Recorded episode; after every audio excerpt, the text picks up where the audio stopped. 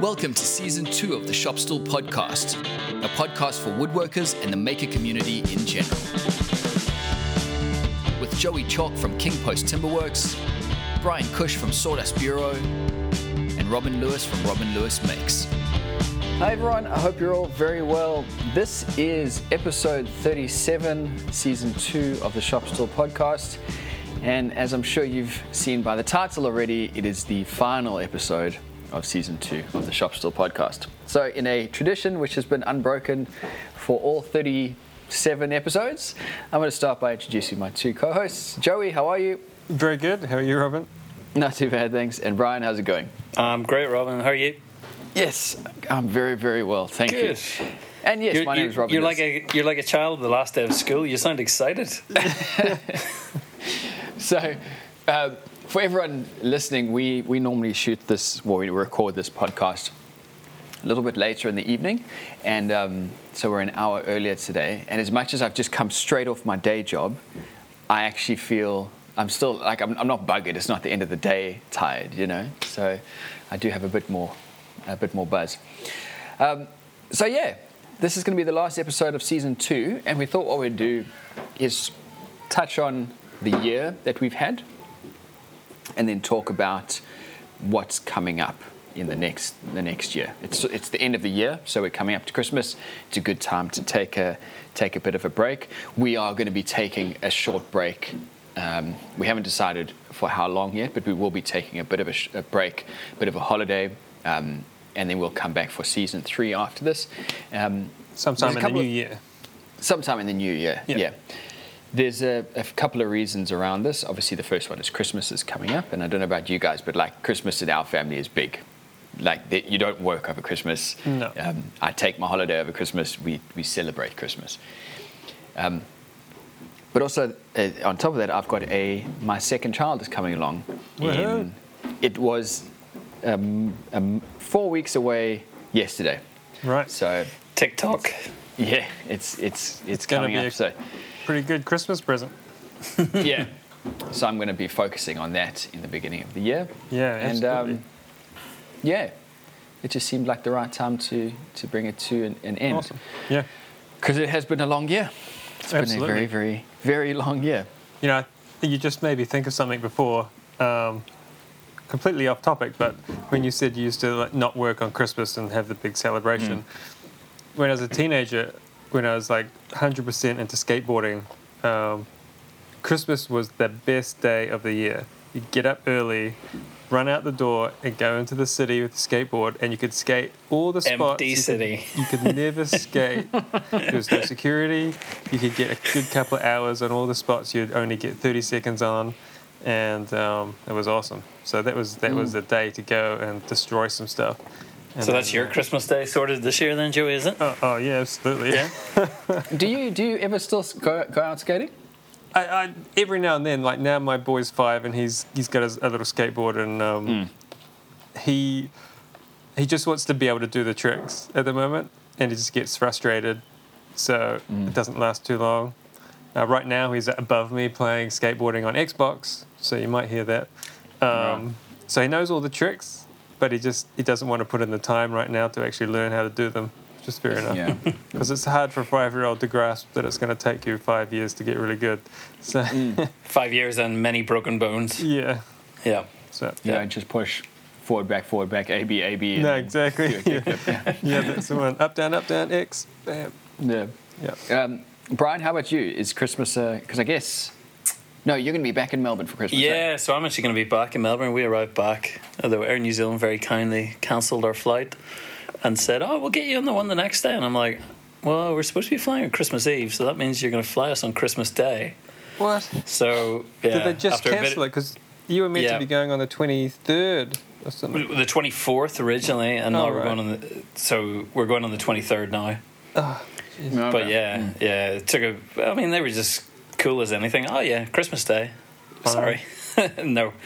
I didn't even know Um, planes flew on Christmas Day. Yeah, usually get pretty cheap fares on Christmas Day, but um, uh, what can you do? It's it's fine. It gives us a day earlier, but um, yeah, it's going to be hard because normally I would spend Christmas in New Zealand with my Kiwi family over here. But uh, yeah, we've got brothers and sisters to get back to in Melbourne, who we haven't seen for quite a long time now. So um, that was part of the deal. Um, never mind. Yeah, it'll be it'll be really nice to get back. I am thoroughly missing the workshop right now. Yeah, I'll bet. Um, yeah. I've In decided that being a full time dad is way harder than being a full time furniture maker. In crazy. terms of the the process of getting home, what's involved? Do you need to do At the, another? min- at the minute, it's pretty simple. So there's no quarantine. New Zealand's part of the um, the quarantine free travel bubble with Australia. Um, there's been a few glitches, obviously, in the last few weeks in South Australia and New South Wales, but um, it's looking pretty positive. Uh, if they tell us last minute that we're going to have to um, quarantine over Christmas Day God. and New Year's Day, I think we might just end up staying in New Zealand for a couple of weeks. But hopefully that doesn't happen. But if it does, I'll I'll come up, spend spend a few days up in the Bay of Islands. It won't be that bad, Joey. Yeah. Yeah. Be But um, no, all all looking pretty positive at the minute, and yeah, great to see Melbourne finally returning to some sense of normality again. Yeah. You know, the mask mandate has sort of been eased off a bit. I was never, I never really had a problem with wearing mask, but coming into the summer wearing a mask on a forty degree day outside in a public park or in a beach, Amazing. it Yeah. was gonna feel like a drag. Um, Yeah. But no, that's all. That's all gone. So I think it's just wear them indoor shopping centres, and um, that is it. So it's great news. And it yeah, and it's amazing to be you know talking about the year that's that's that's gone. It's amazing to be sitting here saying that because hmm. our first episode on the coronavirus was. I'm trying to think back to when it was. It feels like just yesterday. Yeah. It it feels like just the It other day. It would have been. I'm just cracking over my podcast after seeing it was. But it would have been I'm the first guessing half of the year. mid-April, was it? I guess it was. which is just it's just crazy because it yeah it felt like um, just yesterday and it was such a depressing show yeah. yeah, when we were all doom and gloom about the end of the world and um, mm. It's funny. Like some things turned out far, but like for me, obviously having a child this year has meant that I've got to spend a lot more time with him. yeah. But we were worrying about issues that have come to fruition, stuff that we were talking about off the show, Joey, like hardware now becoming problem. Like I've been trying to order some um, box making hinges from the UK. You know, they had stock of them. I ordered them three months ago. I got a note two weeks ago. So like two and a half months, and they're like, "Oh no, our supplier's gone bankrupt." Um, oh, wow so like there's things like that that are happening that we've sort of predicted and price hikes with with um, materials, but I don't think any of us could have predicted the idea of being banned from being in a workshop for nearly three months in in um, metropolitan Melbourne. Like that that's a strange one, eh? Isn't it? it. It feels like. Ugh, it feels like an eternity ago, but um, yeah, the fact that that happened is just bizarre. yeah Yeah, like we've got. I just got an email from my main timber supplier, and all timber is going up ten to twenty percent, depending on depending on species. you have a Um, lot of so unhappy clients all the American stuff's gone up almost twenty percent. Mm-hmm. Um, I got notifications from uh, Blum, New Zealand, telling me their main line of draw runners are pretty much no longer available. Um, only like all the common sizes that you always use for kitchens and cabinetry, they're pretty much out of stock. And my other supplier just up the road from me have having similar issues with the regular size, the 150 mil high draw runners. Um, they're pretty much all gone. Um, there's Is that an issue of getting them into New Zealand, or do you Yeah. think it's a factory issue in? Uh, it seems to be getting them in. They, they keep telling us that the companies are still running in Europe that Mm-hmm. are ma- producing these things. Um, the problem seems to be that there's far less boats wanting to come to New Zealand because of regulations with the quarantining and the changing of Mhm. the shift changing and Ah. stuff, which is made difficult here. Well, difficult for them. It's not so straightforward, and they've got to essentially pay their, their guys for quarantine time, which it doesn't they don't seem to want to do. So we're having less boats come uh, to us, which means um, yeah, getting your stuff on the boat seems to be um, you know difficult. And I've heard kind of anecdotally that it seems to be whoever wants to pay the most is getting their their shipment on the boat, and they're like taking shipments off and putting others on in place, depending on depending on who wants to pay more for it. So- Jeez, it's like trying to get a Shocking. flight out of out of Europe or the States Yeah. into Australia or something and just bump the economy and let Yeah. business class. It's funny you said it. I hadn't thought about them bumping cargo off. I just thought there was a backlog. But before Well, I left Melbourne, I posted the exact same piece of furniture, one to Wellington in New Zealand and one to Ireland. yeah. And the one in Ireland arrived three days before the one in Wellington, Yeah. which is mad. The boats at the moment. I, I was just drove through Auckland City a couple of days ago, and out in the harbour, there's three massive um, container shipping container boats. to season two. Well, there is. there's there's that, three big boats sitting out in the harbour, um, just waiting to get to a dock, uh, uh, because uh, the, the, there's also shortages of and time constraints with what the, the port workers have to do now.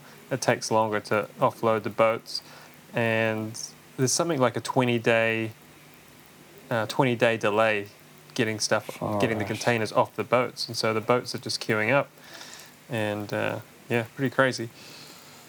In terms of the positives this year, though, Joey, like so, it, your work has obviously changed a bit, and it's allowed you to take on bigger projects with that were maybe higher risk things that in normal years you would say, "Oh, I've got this, you know, I've got four kitchens lined up. Yeah. I know how long it's going to take me to make a kitchen. I know the profit margin on it. No thanks, crazy spiral stairs that are going to Yeah. occupy my life for four months. Yeah, you're right. You know, and we, and we touched on it on the last episode, but those steps, we just sat and talked about it, the feasibility of it, and should I even do it? And uh, the COVID thing happened right at the same time, like when I was initially thinking about it. Um, and I kind of said yes to it, and, and everything kind of everything kind of went away. Like, I never heard from them because of the virus and stuff. And then suddenly just came back, and I was like, oh shit, I'm doing the stairs. Um, but it was good timing because work had kind of dried up a bit, and it, um, like I've been very, I've been really busy after COVID, after we were allowed to get back into the workshop. I've been super busy. Um, it's just been nice and steady, busier, way busier than I thought we would be, um, relative to our last conversation on it. Um, Do you feel as though that's like I personally feel as though that's going to go well into 2021 as well in terms of because importation of stuff from uh, Asia and Europe and America is going to be on huge delays that people are going to be commissioning us to do work that we maybe necessarily wouldn't have had the chance to quote for because we would have been too expensive. Yeah, that's a good uh, point. Um, yeah, I feel like I haven't thought about it in that way, but I think, I mean, my my work, um, the kind of, yeah, I do such oddball work. Like I, I'll do like a spiral staircase, and then I'll do a kitchen. Like I, there's not many people that do just such a, such a crazy range of stuff, and so for me, oddball jobs is normal. But I think yeah, there probably will be an increase of slightly, uh, slightly off oddball work coming in that, and there'll probably be more of it. So it won't be just me doing it. It'll be uh, other, other guys. I imagine guys like kitchen makers will probably start branching out and not necessarily just doing kitchens, and they've probably already started doing that. Um, but I think there will be some issues with hardware, and I think that's going to be Yeah. a major problem with, um, well, for people who are used to just using like steel-sided kitchen drawer runners, that could be a problem for how they move forward. Uh, I can make a draw in ten different ways, so I'm not too worried. But um, yeah, I think yeah, there, there could be some issues with. If, you know, you need a hinge. You need a hinge, and if it's not there, then you've got to start thinking quite outside the box. Just do like old Neil did in one of his recent videos and make it out of wood. Yeah. Well, So yeah. We were, I was just going through the the the episodes, the the history of the episodes. So, Bryan, did you were you on the episode with us with Nick Padula? Nick Padula? No. Okay, now that makes sense. I don't remember. So, Joey, you and I must have done the, the podcast together, just the two of us. The start of the Four. season, it was just us, I think. for one, two, three, four, five, seven episodes. Yeah, because then on in uh, on episode eight, that's where you joined, Bryan. That was Right. in October October 2019. Nineteen. Wow, it's So we've been done over what, a year. 28, 20, uh, 28 in just over a year. Yeah, that's crazy. Yeah. It's Yeah, been so we really ha- good. Like again, looking at the positive things to come out of COVID, the fact that like we'll generally be consumed talking about what we're doing ourselves in the workshop, but it's allowed us to talk to people on a more regular basis and especially dealing in kind of crisis mode, how people have morphed and and um, branched out from their, their core business into other fields. Like thinking back to I think Neil from Discommon was one of the first guys, you know, and Yeah, yeah. with the I was- I was- masks in South Carolina, and then you sort of follow him to where he is at today, and he's gone f- like firmly back into the luxury goods market. I think he sold out. He released a bag today that he had been working on for I don't even know. I think it's about two years, and uh, they sold out fifty grand's worth of bags in twenty four hours today. Jesus. wow. So it's just it's mental how things just turn around. But um, yeah, I've really enjoyed the the um, the chance to sit down and talk to so many really good makers, especially in Australia, and see how they're coping. Um, It's been Yeah, quite it's been funny really- because we, the first uh, guest that we interviewed, the three of us, was Adam Markowitz, Mm-hmm. who at the time I didn't know too much about. Obviously, you know, did a bit of research on him. But it's amazing how all the subsequent guests all know Adam. Oh, Adam Adam's, is like, Adam's a man, yeah. yeah, he's a he's a common theme amongst so many of the stories. um, you know, after Adam, it was Neil Yep. because that was a really awesome episode, and then then we did um, uh, COC Yep. Yep. um, Audie and Avi, and then we started getting onto people like Aidan McKinnon from Cutthroat Knives. And was he was he connected to Adam Markowitz? Um, I don't think uh, Aiden. I met at an awards night years ago, and I've just kept in touch. And um, I don't know whether he knows Adam that well, but I mean, everybody knows Adam through. It's like two degrees of separation. It- it you'll- feels like that, You'll yeah, know. Uh, you'll know Markowitz, but um, but yeah, it's been fun to talk to people from like you know knife makers and people in different uh, different trades as well. I've gone back to uh, Jem from Like Butter Mm-hmm. a number of times since our interview. That was episode 25. Gone back a number of times to him and been like, dude, I've got this problem. You know, you deal with plywood. Yeah. What's the best? What's the best way to do it? And it's one of the, the coolest things with interviewing these people is you just expand your your, your network, but your knowledge. Yep. And it's been so, and all the people that we've had on the show have been those types of people where I feel like I could reach out, and probably the only person I wouldn't would be Neil, but that's just because he's so, he's so busy and like in, a, in, in another on another planet. Yeah. But everyone else is open for conversation. Yeah, no, it's it is one of the nice things about our industry that there is a willingness to share, and um, nobody's too secretive about what they do. Like there's a mutual level of respect, and it's it's really it's really nice. Would you guys say you have a favorite episode, or is that are we gonna Oh. Are we gonna make some enemies asking that question? so we had Nick Nick Pledge. Was um, it was it Byrne who um, was stopped and got another beer halfway through? No, Damien. Oh, that was Wright. Damien, yeah. That was Oh, a really yeah. cool one. Yeah, That was Damien's really was a cool. That was just that's so classic. He just talked. It was a pretty good interview. Although I think for me, my favorite probably was Byrne, just Yeah. because I've been following him for a bit, and I was like, this is such a legendary, legendary dude. It was, it was pretty Yeah. cool to talk to him. Um, and again, he just knows what he's talking about, so that's what makes Mm. it more special, I think. And then we did the, the episode with Laura. Um, and I don't know if we ever talked about this, but to everyone listening, that, so that was episode 28, where we interviewed Laura McCusker. The episode before that, we had had a, a chat afterwards, and we sort of said, you know, this, this the way we're doing the shows, the format, it's getting a little bit long in the tooth. Let's try and jazz things up. So I came up with this cool intro where I was going to put Laura on the spot and ask her a really difficult question immediately. And as it was coming out of my mouth, my brain was just going, "This isn't going to work. This isn't going to work," and it just, it just bombed. And shame. In her defense, she took it like a champ and she worked with it. But we never did it like that again. I don't know if you guys noticed. The next week we just went back It to did the- yeah. revert. I, I said something like, There was some Oh, big that- story about a tool or something.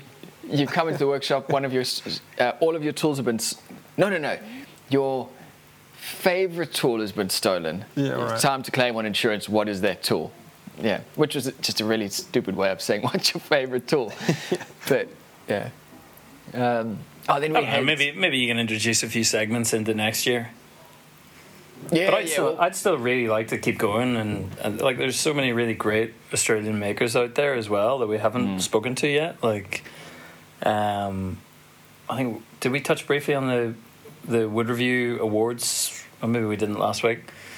But um, Simeon Ducks, who's right. based in Melbourne, was obviously the winner for a fabulous cabinet, and um, uh, Alexandra as well um, won the runner. I think she was runner up in the furniture category, and she's also based in Melbourne. So I think I'll be reaching out to them and trying to get them on the show because That cabinet of uh, I thought it was Simon and Simeon. Um, Simeon, yep, yep. That is so stunning. I remember when he finished it quite a long time ago, actually. Yep. Um, and I was like, man, that is one of those pieces where it's like, yep, he's captured it. He's just got it right. Yeah. No, he does some phenomenal work. Um, he, I think it was during lockdown or maybe in between lockdowns in Melbourne. Um, Adam Markowitz had designed a piece, but he was too busy with his architecture jobs that um, he got Simeon to make it. And It's really beautiful. If you go on, I think it's on both their Instagrams, but if you go on Simeon Ducks, um, he's got a few different views of it. It's a really cool sort of freestanding cabinet type screen, sort of all morphed into one with shelves. It's really, really beautiful, but um, thoroughly deserving of the the 2020 Maker of the Year, I think. Um, so yeah, it's it's cool. So we'll we'll try to get him on, but I'm always open as well. I think you know it's good to reach out to the odd international, but um, I think it's it's really key to focus on the, the local guys, the Kiwis and Aussies that are Mm. that are doing some world class work. It's also a lot harder. I think I think we got very lucky with Neil and um, Audi and RV that it just that we were able to work around them because you know they were the first international and I think they were probably the last. Yeah. Um, we um, I spoke to John Peters this year about getting him on the show and we just couldn't we couldn't line it up because of that because of that time difference and it's always I think it's always going to be a problem. But maybe Um, but- maybe COVID did make that easier because people's commitments changed. You know, they were more Yeah. open to staying up late or getting up early and doing the show from from the other side of the world. You know, when we were talking, at some point we talked about Mm. COVID and how there'd be this massive rush on home desks and stuff like that. Yeah, And- yeah, yeah. I've really only just got my first um, kind of inquiry about a desk, but it's so specific. You would, I mean, I can't really go into the craziness of what this person wants, but it's like the most specific, customized craziness of a home desk. Like, it's like Sorry, a why trans- can't you go into the? Oh, the- it's just well, it's so specific that I can I don't even think I could explain it because Oh. I've only I just met her a couple of nights ago to to, to kind of and I'm still rack, wrapping my head around exactly what she wants and I'm trying to form all these elements into one project and make it do like 10 th- different things that she wants this desk to do. So um, um, I'm still trying to work out, but it's, it's going to be very interesting, um, a very interesting build, but I've still got to work out how to draw it up. so, but yeah, that's actually it's funny. That's my only desk that's really come from COVID.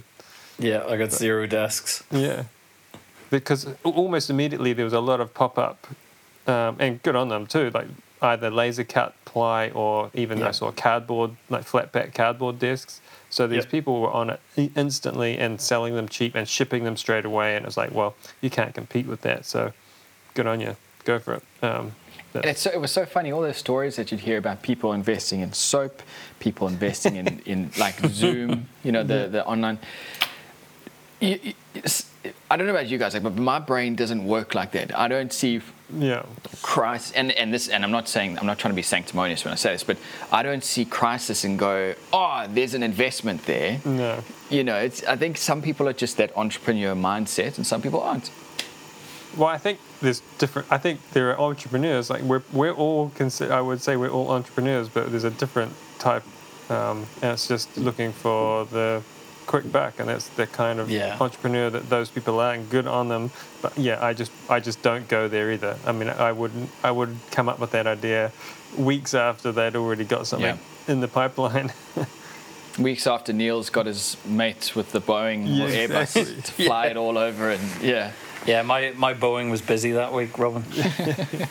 yeah. oh man. But it, like Jem and like Butter, I know they've had a real bumper year um, in terms of Oh, right. their flat pack stuff, and that's right. um, he's done a lot of work developing that um, kit of parts range. I don't know if you've seen that on his Instagram with the threaded kind of Yep. assembly of the. It's really cool, eh? So he has put in big hours into making that work and is now reaping the rewards. So that's that's really cool to see. Well, I've never seen. I don't know any other. I've never seen a flat pack. I mean, maybe IKEA does something, but I don't know like IKEA because we don't have it. But having a flat pack wall unit, like he's made, like it all just screws together, dowels screw together, and you can kind of arrange it however you want. Um, that seems like a first of its kind, as far as I know. Uh, yeah, uh, I haven't seen anything like it either. And the fact that you know that it's quality as well, like it's Mm. been machined to an inch of its life, and um, Yeah, yeah, it's really, really good to see. cool. Just going through, so then we spoke to uh, Duncan Meerding. Mhm. Oh, yep. That was a that was a cool episode. I think Duncan just won some. Yeah, he some just won major a award, two didn't he? A couple of medals. Uh, yeah, a couple of um, yeah, what was it for? Uh, something It was, really prestigious. it was the Australian Aspire Awards, National Disability Achievement Awards. He won the Small Business Award and was semi-finalist for Best Achievement in the Arts, which is massive. phenomenal. Yeah, massive. It was so he cool. just put up a picture on, on Instagram of a desk lamp. You know the the traditional. It's normally a brass yeah. stand with a With the green green light. glass. Yeah, Yeah. Yeah, except he's made it out of a wood log. that's really so cool. Yeah. Yeah. Um, and it's straight after him. And, and this is something that, you know, we talk about getting guests on the show, and it's amazing to talk to these people. I think we hit the balance right this season of, of people's story and our story. And I hope to keep that because we did, um, uh, we talked to Duncan, and then the next week we talked to Damien Wright. And I Right. remember the next week after that just being like, oh, there's so much to catch up on with the guys, but Yeah. we just couldn't, we can't get through it because it's just, you know, four weeks or whatever it is passes, and it's like everything's changed. Yeah, that's a good point. Having the guests, for our sake, having the guests just makes uh, our podcast a lot more full, I guess. Yeah, because in season one we were doing it every week, Yeah, and. I remember at one point we just said, "What are we going to talk about? We've got, like we aren't that exciting people." Yeah, after you get through all the classic tropes of woodworking um, podcasts, how to put finish on and how to sand a piece of wood, then you start saying, "What are we actually talking about?" But that's what that's when they get good when you actually start talking about, you know, what's relevant uh, to us at the time. Speaking of which, what's what's coming up? Because I just invented this awesome new th- process, and um, I really want to share it, but I'm not quite finished. And um, I think it's going to be something cool going forward. is this Yeah. the A um, process. the leather leather veneer? Yeah. So Should you be You- talking about it this early? Have you have, have you got the patents out? no, no. Well, let's let's not get, get carried away. Um, so you remember I did those uh, chairs, like twelve chairs had leather upholstery um, on them. So I had a bit of leather left over, and I was sitting at Smoko looking at the roll, had like like three quarters of a hide sitting there. And I'm like, I really want to do something with that leather, and it's just it's a shame that it's just sitting there. And I was and I was thinking, maybe I should just make a little trinket box or something, and I could put like a leather top on the box because I didn't want to do anything with upholstery. I wanted to somehow make the leather part of the woodworking. Um, and I thought, uh, box is a bit crap, like a bit too small. Like, no, it would be really cool to have leather drawer fronts. Uh, and then I thought, well, if I'm going to have drawers, I need to make a box. So uh, let's just make like a little nut, like a side table thing. And I just quickly, like in five minutes, came up with a sketch on the whiteboard. And I was like, bam, that's it. I'll make that. So essentially, what I've got is, um, yeah, I'm, I made, I've made like this kind of really basic plywood box. Put some three-way miters and mahogany around like a frame around the edge of it, and then so you end up with like a paneled box, and those panels I've glued on leather instead of like as a veneer to cover the panel. And it's so bloody cool, but I, I, I've got to perfect how to do it. I, I've run into a couple of issues because leather likes to stretch just a little bit, so it's a pain in the ass. Does it Um, move? Does does it expand and contract? uh, no, not once it's glued in place, but as you're fitting it, like I, what I did was say, say you've got a, a panel that's 500 by 500. I took a piece of plywood and cut it just the, the right size I wanted my leather, and then I just laid that piece of plywood on top of my leather and kind of traced around it with a knife to cut out exactly the shape I wanted. But as you lay it into the panel and you kind of squeegee it in place, kind of, it just just ever so slightly stretches and it's too big by like a millimeter. And then you've got to trim Mm. it off, and then you've got to do something with that little edge. It's not perfect. Um, Don't So you get like a? I'm sure I've seen uh, Jimmy DeResta where you get like a roller or something, and you basically Yeah, shampooing or softening. But what edge. happens is the leather right at the edge pops up like that. I'm kind of, and so you can see it does. It's just not quite right. Um, anyway, like the whole look of it looks so cool, but I just need to perfect the process, and I can. I've already got this imagining imagination of like a whole bedroom suite where you've got like a bed with leather panels, leather panel bed head, and it's just an, an accent where you can pretty much use any timber you like but the infill instead of painting it or instead of having an actual veneer board you can put leather on it and it's, it's such a cool look and it feels awesome it's a perfect it feels perfect for a bedroom where it's just slightly softer than um, you know all timber or all paint or Is that different coloured leather, or is it just the light? Uh, just a light. It's a really difficult um, picture there.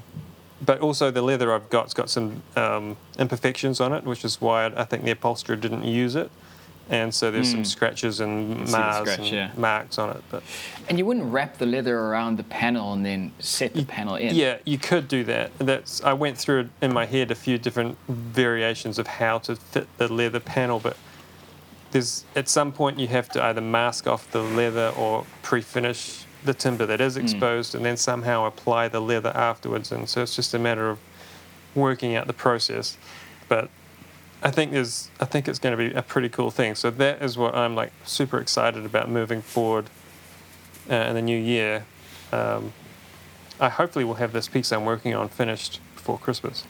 I'll put a video out on it, but um. Don't just put like it out to- over Christmas. Don't don't do what you did with the staircase and put it out on what what day did you put it the staircase out on? It was like um, Oh, it was, the, it was it was the day of the election, the, the election. Oh, the bloody uh, Australia, uh, no American election. watching YouTube. Yeah.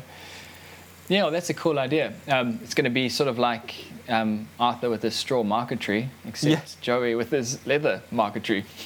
yeah, I think there's a whole lot of options with it. I think it'll be, um, I think it'll be pretty cool. I just need to, like I say, work on the process. But I was really excited when I like was like, holy crap, I can use leather as a veneer. Like, surely Mm. someone else has thought of it. I just haven't seen it. But uh, Yeah. yeah. How about you, Bryan? Big plans for next year?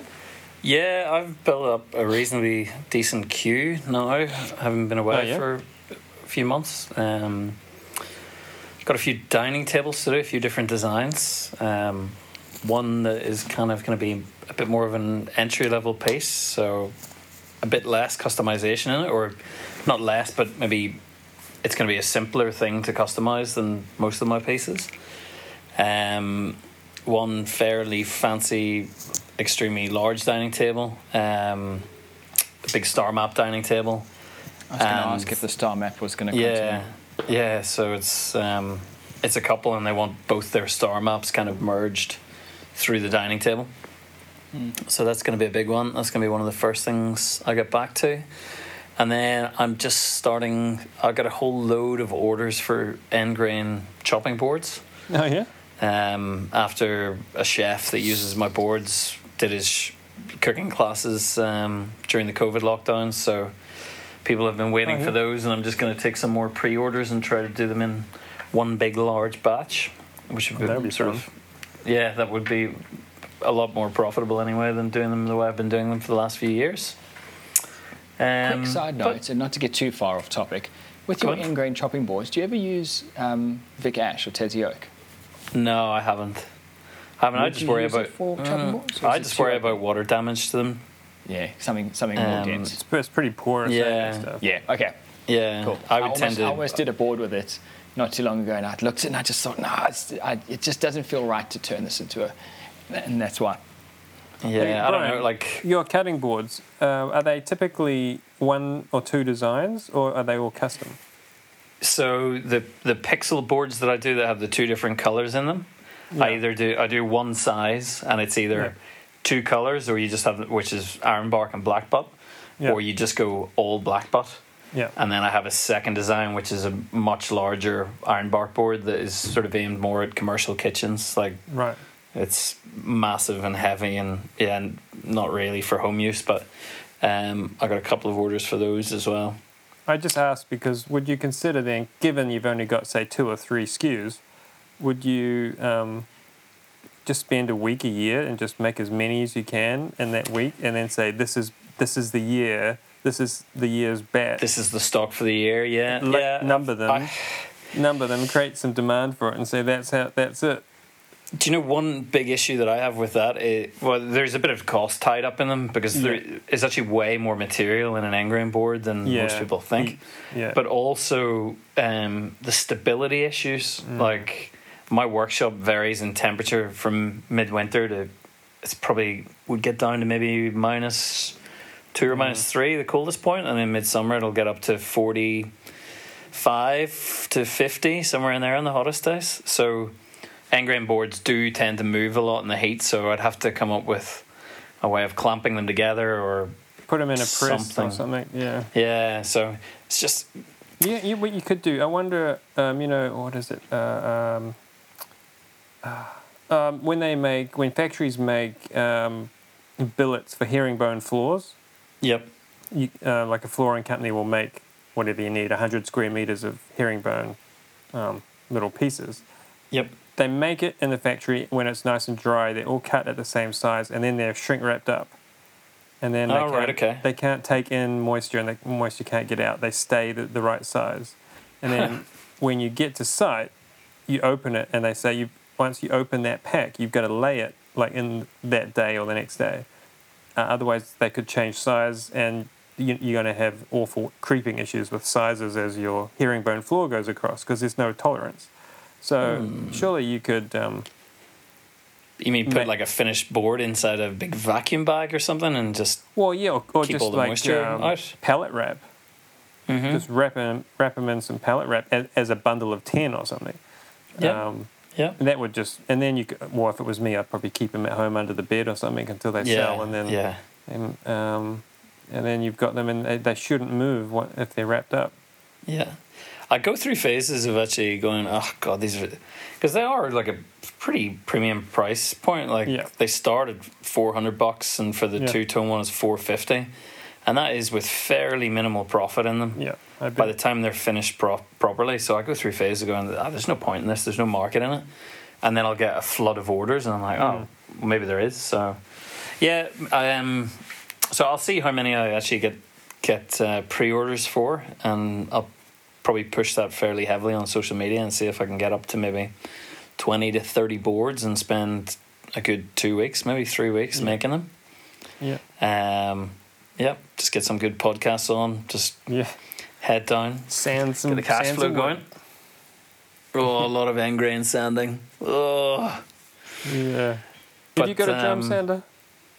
I've got one, but I don't really put the. I use it prior to. So when I cross cut the um, the end grain, I will feed them through the um, thicknesser Yeah. to get them flat. So thicknesser, then cross cut them, and then um, I will put them through the drum sander as well, just to get rid of any tear out at all.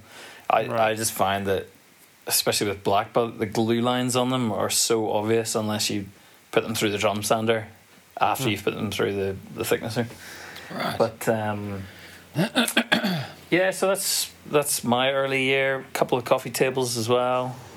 So yeah, enough to keep me busy, and I probably will end up working through a fair bit of the Christmas holidays, um, which is just the reality. Like I've had an enforced had break from it, so Yeah. yeah. I'm kind of I'm kind of ready to get back in. Straight and back into it, yeah.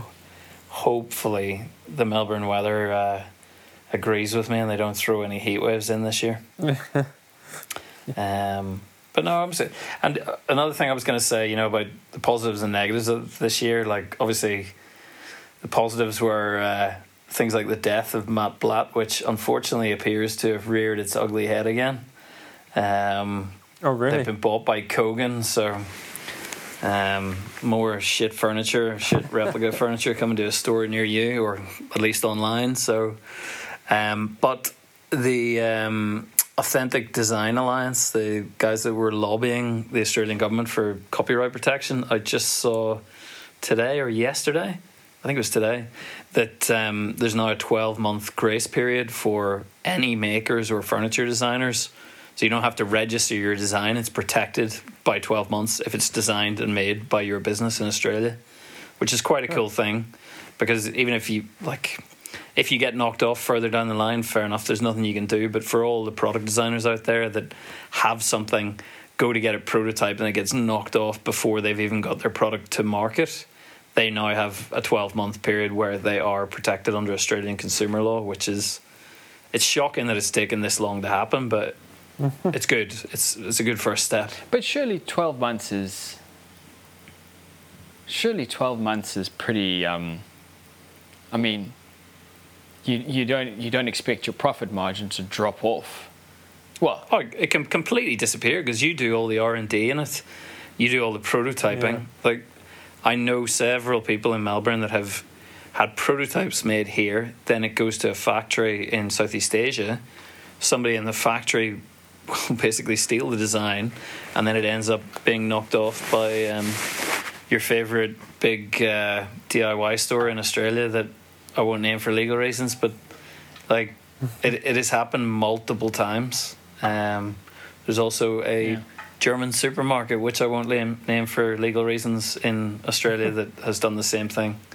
So at least a 12 month grace period allows you some time, if you're not intending on getting the design registered or patented, which is too expensive for most makers, to be honest, and it's it's quite a mm. long, drawn out Yeah. thing to do. It's not that easy. So it's not it's not something I would do because I don't feel it really impacts my bottom line because my pieces I feel are of a complexity that there's no profit in knocking my stuff off. Like there's Yeah. way easier stuff that they can just CNC. Um, But, But I mean, yeah, more from the perspective of if, as I know, 12 months is a is a good step forward, but if I'm a maker and I make something uh, amazing, and after 12 months someone steals my idea, I would be devastated. yeah, but now you don't even have not, like up until now you you don't even have twelve months. Yeah, yeah, fair enough. Yeah. So you have nothing, but at least you've got a 12 month period to maybe test an idea, mm. like see how you can bring it to market, see how Test it the market. performs, Yeah. and then you can register it. And you've got, and you've got right, legal I'm with you, protection, I'm but with you.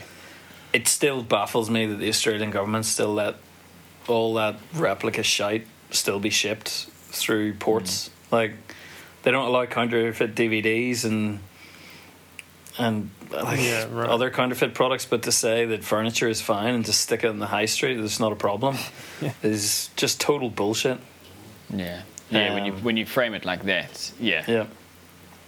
Yep. So, Robin, you had a couple of jobs coming up Um, is that your focus Hmm. to get that done before Bubs is here? Or? Yeah, what are you Yeah. gonna? So that island bench, yeah, that I'm going to try and get done before the end of the year. It might stretch into the beginning of next. Um, I actually spoke to the client just today about trying to find casters. You Right. guys talking about hardware not available. Yeah. person wants it rolling, and there's just no casters. Nothing online. Nothing that looks out. nice, or is that what Well, you mean? yeah, yeah. Sorry, no, you know, the it's easy to get the industrial-looking stuff with r- red and blue wheels, Right. but you know, you want something nice in your in your home. Uh, yeah, it's it's really hard to find casters, and I don't know if that's just because they don't make decorative casters, or if it's a stock issue. Who are you? I mean, I know over here there are like four major caster, wheel caster industrial suppliers, and they're, they're mainly after the industrial market. So the Hmm. stuff they have, you will not find at a hardware store. But they've got there's a, a massive range, and yeah, there's a whole bunch of like blue and red urethane wheels. But then they've got these hmm. ranges of like solid steel, ye oldie looking cast iron wheels with Okay. like modern bearings in them, and there's all sorts of stuff.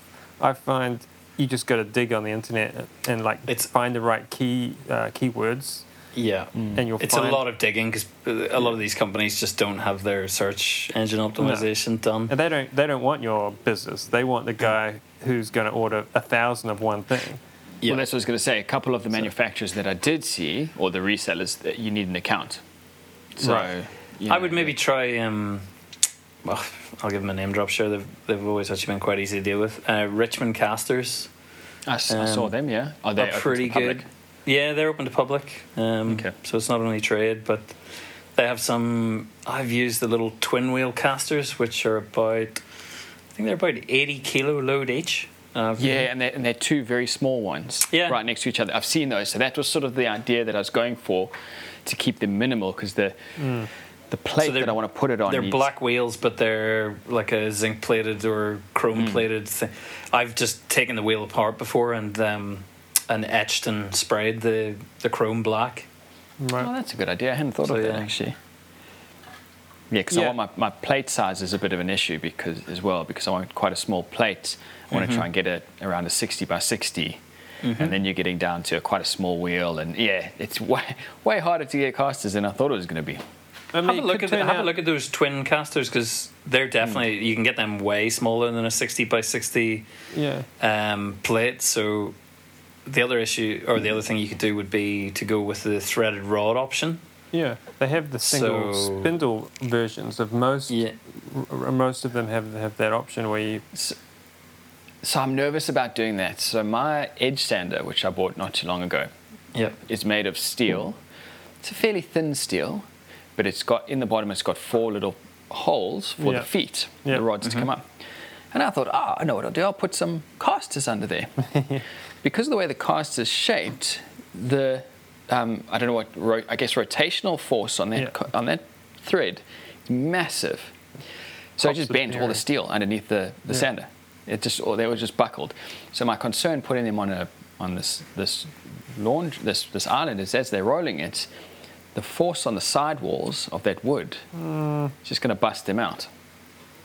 I mean, it's not. Yeah, no, no, it's not that big. They are made for it, but um, I reckon I've had a 200, uh, maybe 150 kilo island bench on those little twin casters before. With the using rod or the plate? Using threaded rod, yeah. Okay. Yeah. I'm trying to remember yeah, how I did it. I think I it was either threaded inserts or I might have epoxied in another Hmm. type of insert, like a hammer in insert, and pinned it or something. But I wouldn't worry about that too much. I, like your edge sander is going to be way heavier than your island bench. Yeah. I would assume. Yeah, even, yeah, even yeah. with Yeah. a bit of stone on the top, it's going to be fine. That, Yeah. that stone, by the way, costs Yeah. because we talked about it last week being quite heavy. It's probably around thirty or forty kilos. Oh, That's Oh, that's not too bad. Nothing. Yeah. Yeah, it's very a lot lighter than I thought it was going to be. I checked. And the actual today. material cost of that, Robin? Uh, what the stone? Yeah, Not sure. Client supplying that. not sure. Yeah. Yeah. But yeah, so that's the one project that I've got on the go. Um, as I've alluded to, but I still don't want to get into details. I am working on this this video deal at the moment, so Yep. that's that's what I'm working on at the moment. Um, what else am I doing? I'm having a kid. I should probably bring that into the conversation as well. Um, but then also, I wanted to really put some work into the podcast. So for season three, we're gonna, you know, I want it to be a, a different show, a different feel, a different vibe. One of the things that I want to do is upstairs in my. So for everyone listening, you, you might not realize this, but I'm in my workshop. All the banging that you can hear going on on the water pipes above my head and the people stepping over me. So I really want to get out of this workshop and move upstairs in, and work on some acoustic treatment in my office. I've got a better mic up there, just I can improve Yeah. on the audio so much better. So I've got this really cool idea for what I want to do is make a massive acoustic panel for that room. Because the the rooms upstairs have got high ceilings, mm-hmm. they are cavernous. So the, mm-hmm. the, the, the reverb up there is horrific. So I want to make a big 1.8 wide by 1.2 acoustic panel, and then maybe some smaller ones. And I'm going to get my daughter and all of her friends around to just and just say, "Here's some paint. There's a massive piece of canvas. Let's go to town. Let's go nuts. Handprints, footprints, throw Bit each other Jackson on it. Pollock. Don't mind what it is, and then use that and wrap it around. You know the whole Yeah. panel with the insulation wall and all that. Yeah. And and yeah, so that's I'm, I'm hoping that'll be one of the big one of the the first videos That'd be cool. of next year. I think it'll just be quite a nice a nice. It's a sim- simple concept, but I haven't seen anyone do very big panels before. Yeah. So yeah, you know, often they're how- like um, uh, modular. They often the companies will make real, relatively small panels that are modular, and you can just kind of Mm. tile them wherever you want. Um, In the DIY version, you use the bats, which I've got, Mm-hmm. the installation bats, and you generally make it to fit a bat, right, which is uh, right. what's twelve. that? Was it a meter? 1200 long, 500 wide sort of Yeah. thing. Yeah, Yeah. yeah. So yeah, that's pretty much it. So um, That's all right. I mean, I, thought, I thought for a second there when you were saying about a new look for season three, I thought Joey and I were getting our marching Yeah, orders there to for a second. new hosts. I was sweating. Jesus. new hosts, yeah. no, no. I think it's I think it's been a very cool season. I'm glad we got. I still remember the conversation that Joey and I had about, yeah, look, the two of us, this isn't working. We need a we need a number three. Yep. and um, just going through who do we get, who do we get, um, and I didn't actually know you, Bryan, at the time. I didn't. I had very little idea. I, I Joey, I, I can't remember what your connection was with Bryan. I feel like we had talked before, Bryan, somehow. Oh, you interviewed me years ago, yeah. Yeah. Oh yes, of You course, were- that's why. You were on the podcast. but That's- I didn't keep contact after that. Ah, that okay, was, yeah. That was it. I think maybe me and Bryan shared a few uh, direct messages here and there. Yeah. Um, but yeah, I think I was just like, hey, I think it was pretty out of the blue. I think I just said, do you want to be the host on, on the podcast?